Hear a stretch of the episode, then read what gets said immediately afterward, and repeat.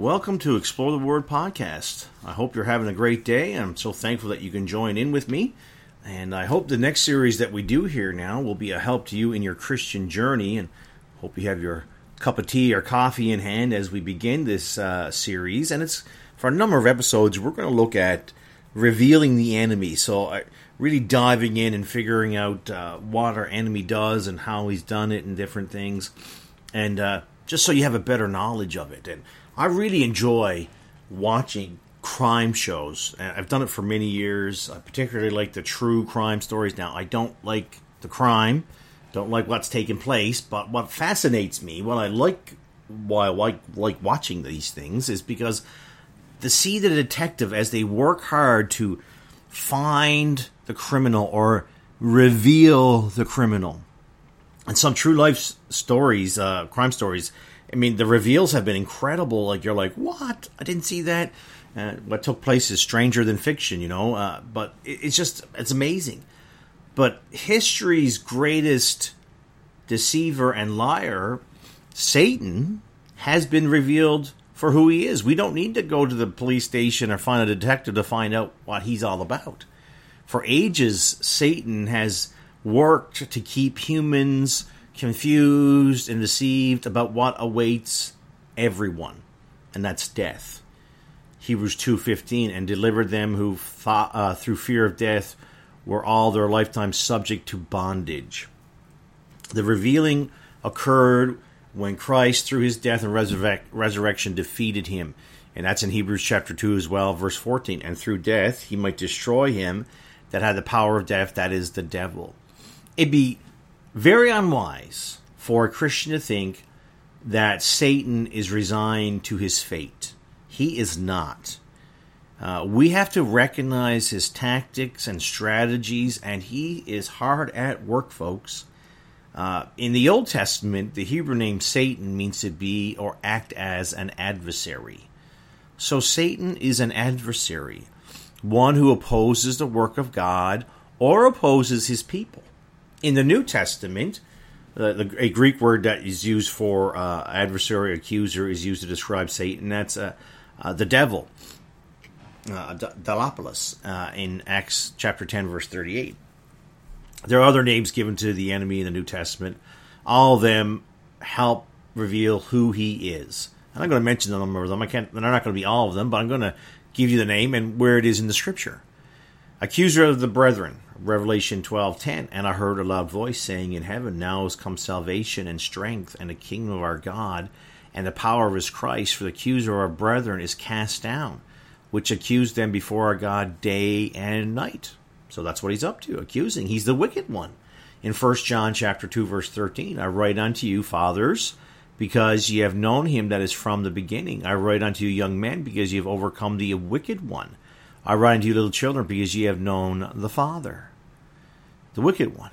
Beelzebub, which is meaning the prince of demons.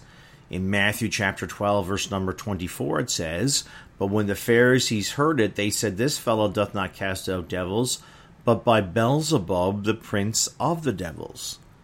Now, they were refuted for that, that Jesus, they were referring to Jesus, calling him Beelzebub, but that's not true. That's a name for Satan.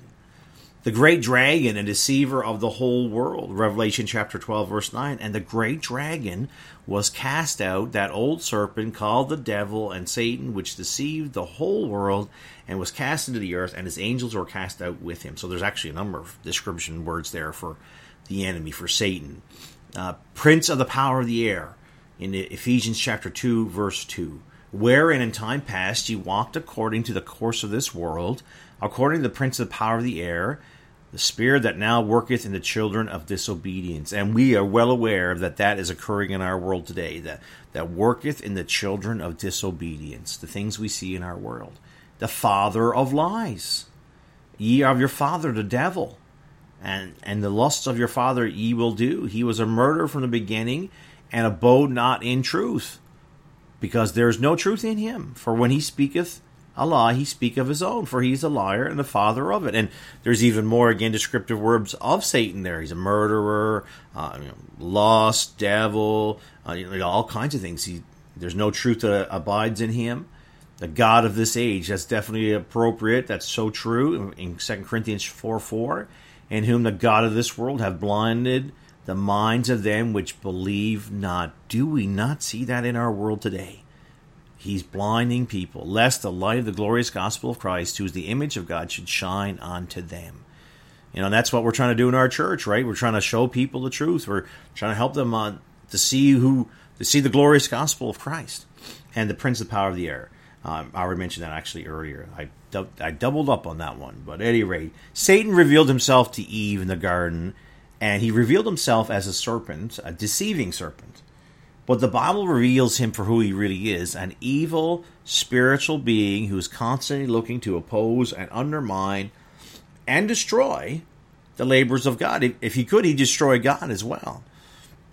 There is not a single positive reference to Satan in the Bible that would encourage Christians to follow him.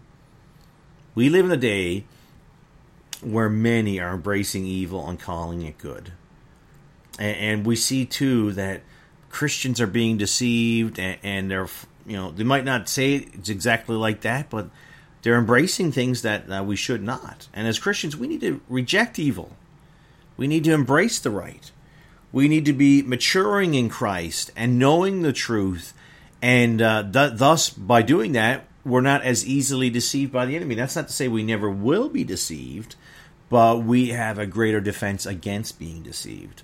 So I hope that's helped you understand a little bit as we start this journey of who our enemy is. And again, we're just thinking like this as the detective. We're looking at a case, and we're rolling back the onion as such, and we're understanding more and more about the enemy. And in our next episode, we're going to examine Satan's origin and his fall. So again, we're just peeling it back layer by layer. So until then, take care, keep exploring the Word, and keep looking to Jesus. Bye for now.